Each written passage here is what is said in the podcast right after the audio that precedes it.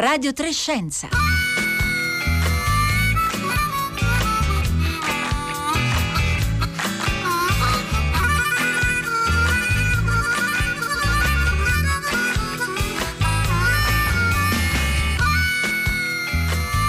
Le 11.31 in questo istante, un buongiorno a tutti da Elisabetta Tola, ben ritrovati a Radio Trescenza, oggi è lunedì 24 agosto, un saluto anche a tutte le ascoltatrici e gli ascoltatori che ci seguono scaricando le nostre puntate in podcast dal sito con la app raiplayradio.it e di app parliamo oggi, ma della app Immuni che tra pochi giorni compie tre mesi, la app che è stata eh, sviluppata e poi eh, resa disponibile per tracciare i contagi da coronavirus nel nostro paese, contagi che come sentiamo in questi giorni stanno eh, risalendo. Sappiamo però che sono ancora probabilmente meno eh, di 5 milioni le persone, cittadini italiani, che hanno scaricato questa app, un po' per mancanza di conoscenza, un po' per ragioni tecniche, un po' per dubbi eh, senz'altro le domande sono tante, abbiamo lanciato anche eh, qui eh, dai nostri social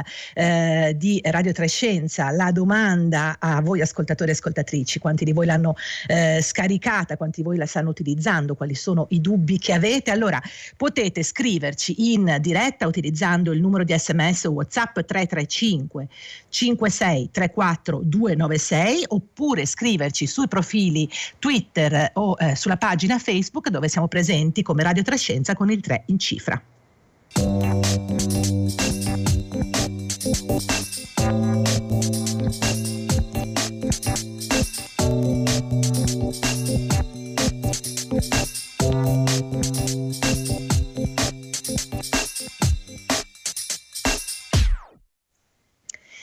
Diamo il buongiorno ai nostri ospiti, ospiti con cui cercheremo appunto oggi di capire un po' di più come sta funzionando Immuni, come funziona, se funziona, quali sono le sue caratteristiche sia dal punto di vista eh, tecnico, tecnologico, sia da quello invece sanitario, cosa succede nel caso in cui eh, quando avete scaricato l'app, l'app si attivi e vi segnali di essere stati in prossimità di un contagio, allora di una persona contagiata. Allora, buongiorno intanto a Raffaele Angius, giornalista freelance, analista del mondo digitale. Buongiorno. Buongiorno, ciao Elisabetta, buongiorno a tutti i radiospettatori. Grazie a Raffaele Angius per essere qui con noi e poi buongiorno anche a Davide Resi, dirigente medico del Dipartimento di Sanità Pubblica dell'AUSL di Bologna. Buongiorno. Voi, salve. Allora, così cercheremo appunto con i nostri ospiti oggi di affrontare un po' entrambi eh, gli aspetti. Già nei primi messaggi che ci sono arrivati sono già tantissimi eh, tra ieri e oggi, da quando abbiamo lanciato una specie di eh, piccolo sondaggio tra i nostri ascoltatori e ascoltatrici, sono arrivate molte domande, molte domande e anche molti eh, punti di vista. Sappiamo che l'app Immuni è eh, amata o odiata, potremmo dire così, o comunque insomma ci sono eh, senz'altro persone che l'hanno utilizzata, molti dei nostri ascoltatori ci scrivono l'ho installata subito, la sto utilizzando, però per ora non ho avuto ancora nessuna segnalazione. E prima di andare a vedere come funziona vi segnalo invece un articolo che è girato nei giorni scorsi, che linkeremo anche dal nostro sito, è un, un articolo eh, di Chiara Galeazzi, un post sul sito Medium, una settimana da immuni, è un racconto anche molto divertente per certi tratti eh, di cosa succede quando appunto Immuni si attiva e vi manda una notifica. Allora Raffaele Angius, intanto intanto cos'è Immuni? Facciamo un passo indietro, non diamo per scontato che tutti eh, diciamo, l'abbiano eh, in qualche modo incrociata, che cos'è e come funziona? Allora, innanzitutto effettivamente c'è, c'è, da dire che forse non è stato ben compreso la finalità e il funzionamento di Immuni.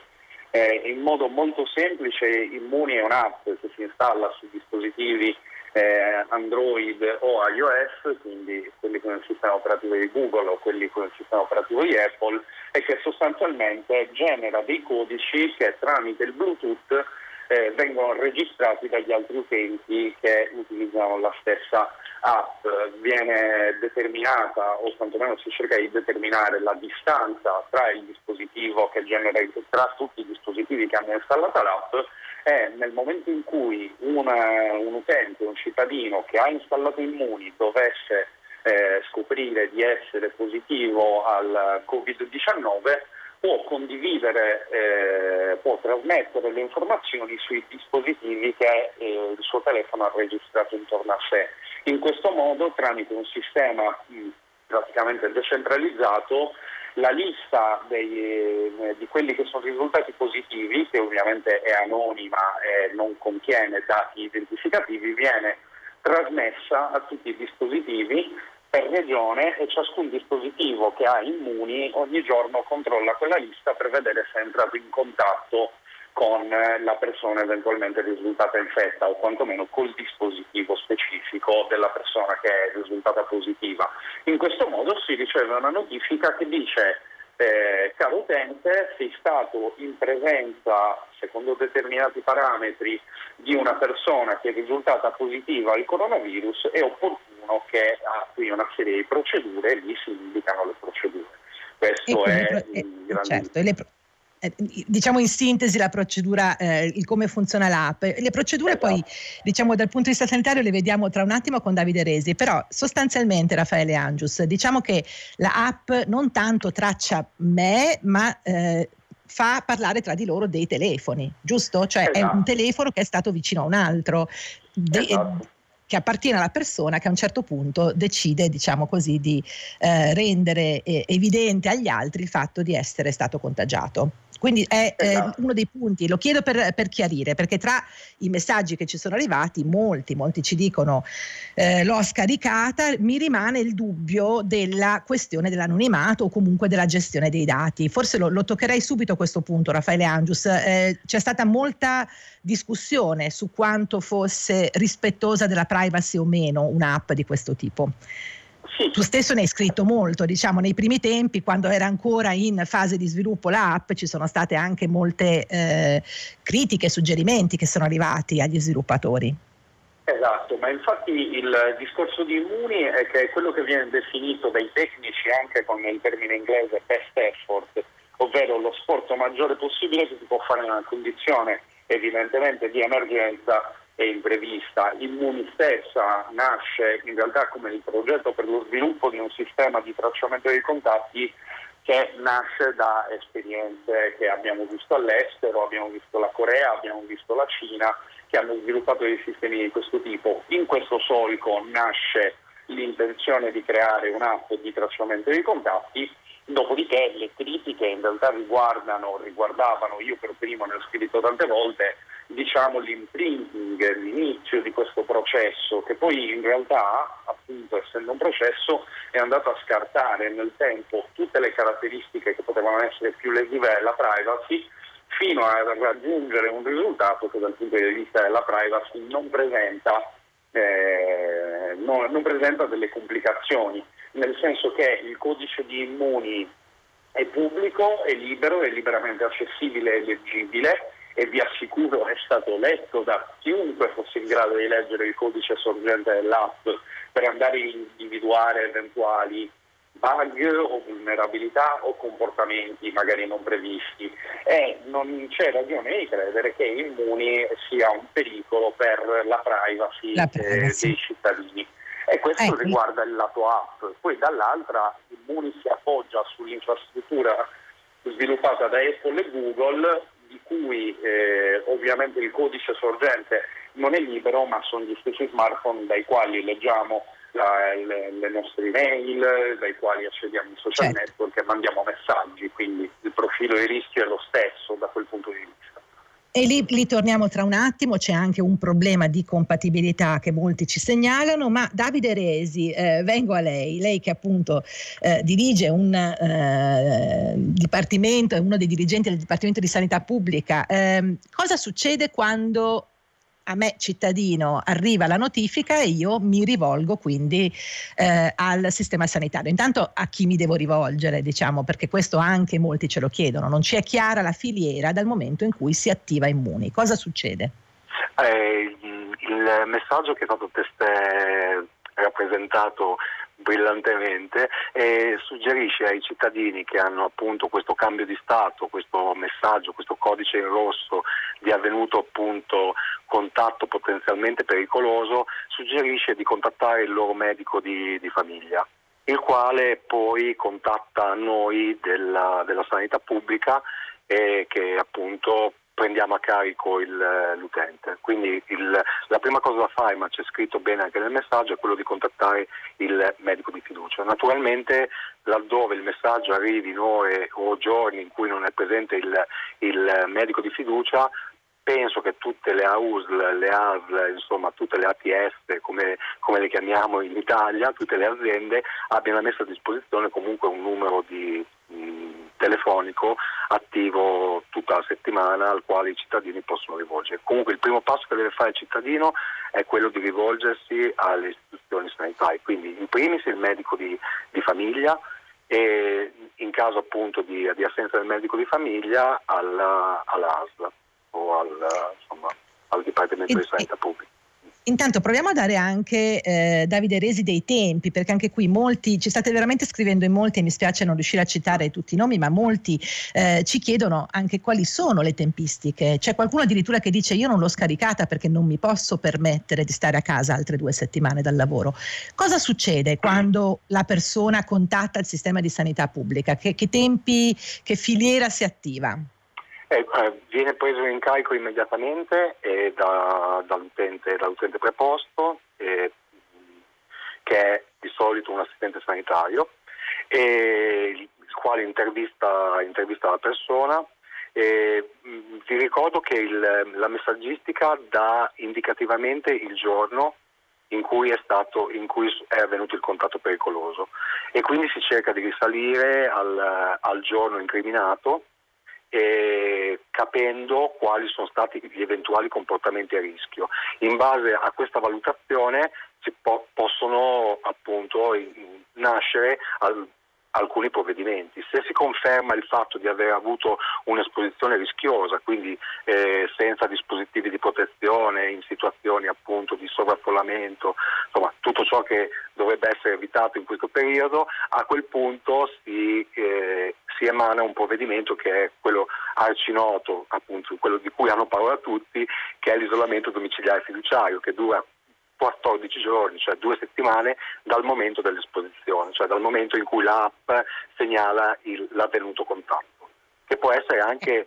giorni, giorni, molti giorni precedentemente a quando arriva la, la segnalazione sul, sul telefonino. Ecco. Questo è un punto ecco. molto importante, sì. Davide Resi, lo racconta anche Chiara Galeazzi nel, nel post che citavo sì, prima. Sì, A lei, per esempio, la segnalazione è arrivata una settimana dopo eh, certo, il, il normale, potenziale è normale. Contatto. È normale quindi... perché praticamente è, è, è, relativo, cioè il tutto è guidato dal periodo di incubazione della malattia.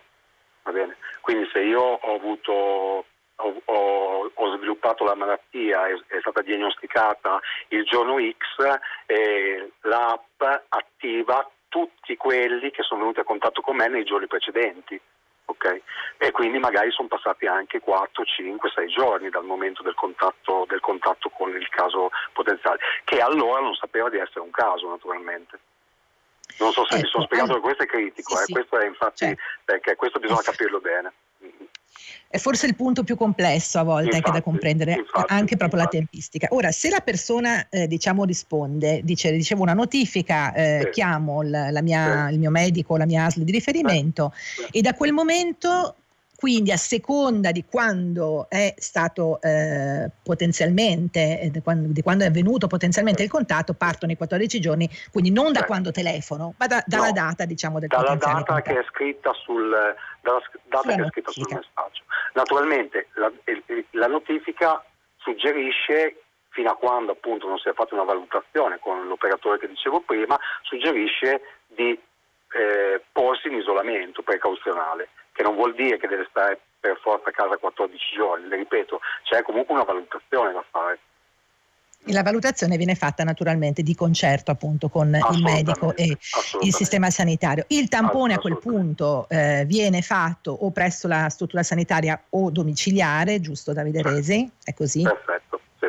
Anche lì e... mi sento di dire che le organizzazioni sono diverse su tutto il territorio nazionale. Certo però tendenzialmente sì, eh, in questa fase della, della, dello sviluppo della, della, pandemia si tende a fare il tampone il più, più precocemente possibile rispetto alla, all'attivazione dell'app, anche in assenza, eh, voglio dire, della, della, disposizione della quarantena a, a domicilio. Comunque in ogni caso un tampone tendiamo a farlo. Ecco.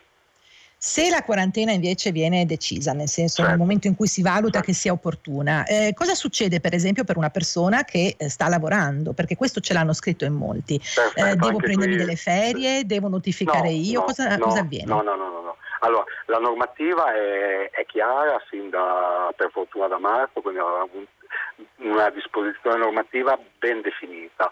Il, il soggetto, al soggetto viene eh, elevato proprio una, un provvedimento, un provvedimento appunto che si chiama di isolamento domiciliare fiduciario barra quarantena eh, che viene inviato contestualmente al datore di lavoro e all'Inps e al medico di, di, medicina generale, il quale farà come per qualsiasi malattia, anche se non, tra, non si tratta di una malattia vera e propria, e praticamente eleverà un certificato di, di malattia come per un, un'influenza, un raffreddore, un'altra malattia. Quindi assolutamente non ferie. Naturalmente questo vale per i dipendenti. Eh certo, e questo è stato il, il tema diciamo, no, che ha senz'altro certo. portato a molte certo, riflessioni certo, eh, certo. lungo tutta l'epoca del, del lockdown. Certo. Allora, eh, stanno veramente arrivando molti messaggi, eh, molti ci dicono io l'ho scaricata subito, ho scaricato l'app attiva da circa un mese, questo è donato, eh, ci dice però ehm, Andrea, Flavio, Michele, molti ci dicono l'abbiamo scaricata subito, diciamo tra i nostri ascoltatori e ascoltatrici rispondono in tanti dicendo l'abbiamo scaricata, non mi sono mai arrivate delle notifiche, però c'è anche chi ci segnala, Raffaele Angius, che il problema è il, eh, il tipo di telefono, il tipo di smartphone. Questa app non è compatibile con telefoni, diciamo, non di ultima generazione, oppure con sistemi operativi, l'abbiamo citato prima, eh, abbiamo citato Android, abbiamo citato Apple, iOS, però eh, per esempio in Italia sono molti, molto presenti anche telefoni eh, di, di, marca come Huawei, Honor e altre eh, aziende che non possono supportano questi sistemi operativi. Cosa succede in questi casi? Ma, eh, diciamo che Immuni, come dicevamo prima, eh, da questo punto di vista dipende dall'infrastruttura Apple e Google, quindi di fatto non è neanche una, una responsabilità, se vogliamo usare questo termine, imputabile allo sviluppo della parte italiana, quindi Immuni, ma del motore stesso che gira all'interno del dispositivo, che è lo stesso motore che gira sulla app irlandese, lo stesso motore che gira sulla app tedesca. Noi con Wired, con il collega Luca Zornoni, abbiamo scritto un articolo nel quale abbiamo cercato di individuare quali fossero le ragioni per le quali eh, Immuni ha funzionato meno eh, in termini di download rispetto all'omologa tedesca Corona War Ecco, no, le, ti interrompo un attimo, non l'abbiamo ancora detto. Abbiamo detto circa una cifra sotto i 5 milioni. Non c'è un contatore da nessuna parte per sapere quante persone hanno scaricato quest'app al momento, però parliamo no. comunque di numeri bassi, è così? Sì, sì, è vero, è vero, non sono tantissimi neanche in Germania, sono nettamente superiori comunque rispetto all'Italia. Eh, gli ultimi dati che abbiamo sono i 4,5 milioni di download in Italia, 17 in Germania. Questo secondo me è molto, è molto indicativo, però secondo me non è neanche particolarmente legato alla tecnologia dei dispositivi in uso. Quello è senz'altro un problema nel senso che tanti dispositivi, per esempio tipi di Apple prima del, dell'SE, che sono ancora molto diffusi, iPhone 6 è molto diffuso per esempio, e alcune categorie di dispositivi che girano con Android non sono compatibili con Immuni. Però da questo punto di vista eh, io credo, anche perché abbiamo raccolto le esperienze di tanti, abbiamo cercato di riportarle, che questo ovviamente per l'individuo sia un problema, perché l'immuni dà prima di tutto un vantaggio all'individuo che la installa, che così ha una, un'opportunità in più di sapere per tempo se è stato esposto o messo in pericolo.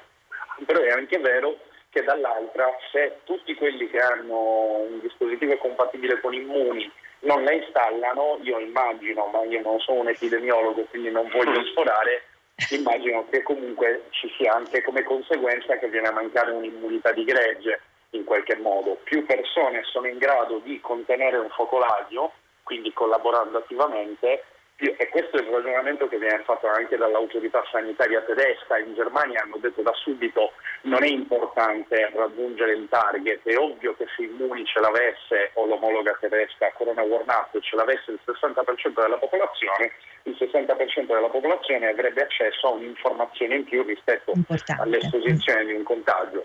Però se io individuo, faccio parte dei 4,5 milioni di persone che l'hanno installata, è evidente che siamo molto lontani dal 60%, in ogni caso ho un'opportunità in più di avere una notifica che mi dice stai attento e magari se questa notifica mi arriva il giorno prima di andare a pranzo ai miei genitori non ci vado più semplicemente. Perché... E, e, questo è, è, esatto, è un po' il senso dell'utilizzo di questa app. Devo dire che molti dei nostri ascoltatori e ascoltatrici ci dicono appunto eh, che senso ha non scaricarla eh, se è un modo per avere un'informazione in più. Però a quello che diceva adesso Raffaele Angius, torno a Davide Resi, cioè al senso eh, diciamo dell'utilizzo di questa app in una forma anche di eh, contributo proprio appunto al tracciamento e alla gestione del, del, dell'epidemia aggiungerei la domanda, Davide Resi, che, o meglio, insomma, il suggerimento che viene da alcune ascoltatrici eh, che ci hanno contattato appunto via Twitter o via Facebook, per esempio Rosanna che ci dice sarebbe importante, lei dice renderla obbligatoria, sappiamo che obbligatoria non, non si può rendere in un paese naturalmente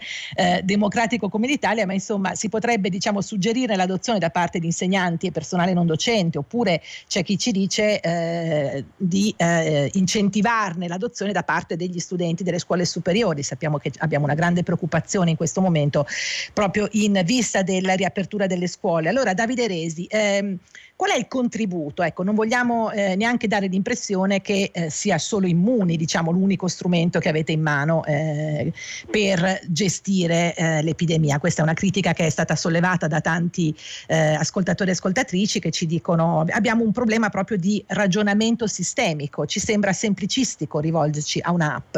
Eh, Davide Resi, che contributo dà contrib- o potrebbe dare in maniera fattiva un'app come Immuni? Ma le cose semplici alla fine sono quelle più utili, sempre comunque. Per noi è, è, è fondamentale, per il, nostro, per il, nostro, lavoro è assolutamente fondamentale. E invito tutti i radioascoltatori e noi anche a riflettere sulla eh, sul poter rispondere alla classica domanda che noi poniamo a tutte le persone contagiate, che cosa hai fatto negli ultimi cinque giorni, con chi sei venuto a contatto, è ovvio che io dico solo potrò solo ricordare quelli che conosco, tutte quelle persone che io non, non conosco, che ne so, il, il, cassiere al supermercato, piuttosto che il vecchietto che ho aiutato perché gli era caduta, gli era caduto qualcosa, oppure il mio, eh, il mio compagno di viaggio in autobus, oppure insomma inventate voi qualsiasi altro contatto sporadico, non me lo potrò mai ricordare. E se entrambi avessimo avuto l'app Immuni, insomma quel vecchietto, quella cassiera, quella, quel, quel, compagno di viaggio avrebbero avuto l'opportunità di sapere che sono state a contatto con me, che appunto sono poi risultato positivo, ahimè naturalmente. E questo per noi è fondamentale perché que- quelle persone non... E il fatto che, si, che sia diffusa così, così ampiamente l'infezione è proprio dovuto alle armi spuntate che avevamo, perché noi abbiamo lavorato tantissimo sui cosiddetti contatti noti, stretti, cioè amici, ecco, parenti, così. Ecco, Davide Resi, sottolineiamo questo punto perché forse questa preoccupazione che molti dimostrano eh, rispetto al fatto che non, non, è corretto far sapere agli altri con chi sono stati in contagio, voi in, in, in certo. contatto, scusate. Certo. Voi in realtà questa opera di tracciamento la fate comunque, solo che riuscite a farla sui contatti noti. È importante sottolineare questo aspetto. Su, sui nomi e cognomi e alcune volte sui numeri di telefono, perché altrimenti non abbiamo, non, non abbiamo la possibilità di. E comunque anche questa cosa della, de, del fatto appunto di non voler far sapere che sono venuto a contatto con questo o con quello. E comunque l'app mh, non, non dice mai con chi sei venuto a contatto dice solo il giorno in cui è avvenuto il contatto, quindi non dice né persona né luogo, poi se sei solo pronto a essere smentito, comunque dice solo esclusivamente che in quel giorno è avvenuto contatto. Poi è per quello che noi facciamo un lavoro di rifinitura di quella segnalazione per chiedere alla persona di ricordarsi quel giorno quali sono state le sue azioni e soprattutto le sue azioni non rispettose delle norme di comportamento che dovremmo tutti utilizzare, quindi il distanziamento, indossare la mascherina, il lavaggio delle mani, certo. eccetera. Quelle eccetera. che abbiamo ripetuto molte Tante volte. volte abbiamo io... ancora ormai allo sfinimento Davide Resi, continuiamo a ripeterle perché non bisogna chiaramente eh, abbassare l'attenzione no. su queste norme. Abbiamo ancora eh, qualche minuto per rispondere a due domande che sono arrivate proprio eh, adesso al 335 5634 296. Allora Raffaele Angius, qualcuno ci dice l'avrete detto molte volte ma come si fa a scaricare Immuni? Possiamo dirlo in un minuto, Co- come si scarica Immuni e come la si attiva? Perché è molto importante dire che eh, va comunque mantenuta in maniera attiva serve anche meno di un minuto. Immuni, come qualsiasi altra app autorizzata dai rispettivi sistemi operativi, può essere scaricata dal Google Play Store per quanto riguarda Android e può essere scaricata dall'Apple Store per quanto riguarda il, i dispositivi Apple. Non può essere scaricata altrove, questa è una cosa che preciso perché eh, diciamo, su internet tante volte si trovano i, le, le, installazioni di app eh, che funzionano, non funzionano, quelle sono quasi sempre delle truffe. I canali ufficiali, che sono quelli da cui installiamo Skype, Netflix, Telegram e tutti gli altri, sono gli stessi da cui scarichiamo Immuni. Seguendo la procedura, una volta scaricata, la procedura attiva e configura automaticamente il dispositivo se compatibile alla, al funzionamento della, dell'app. L'app di fatto non fa niente che l'utente possa vedere perché l'utente indica qual è la, la, la, la, zona in cui risiede, indica la regione, indica la provincia, dopodiché l'app funziona in background e questo è proprio grazie alla collaborazione tra Apple e Google che ha permesso che l'app funzionasse senza l'intervento dell'utente L'app sta lì e avvisa soltanto del fatto che è in funzione. Questo è quanto. È relativamente molto semplice. Però io vorrei aggiungere solo una cosa a quello che dicevo. Velocissimo, abbiamo pochi secondi proprio. Ok. Sì.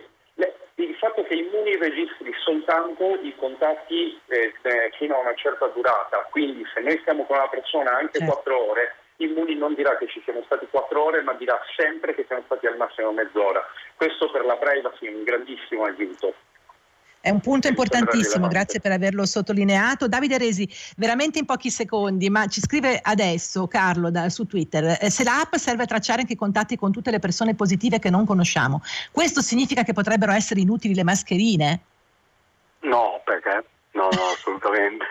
Devono essere utili, ma noi dopo ve lo chiediamo. Se lavate le mascherine, i guanti, la distanza abituale, i comportamenti che bisognerebbe adottare, non vi preoccupate.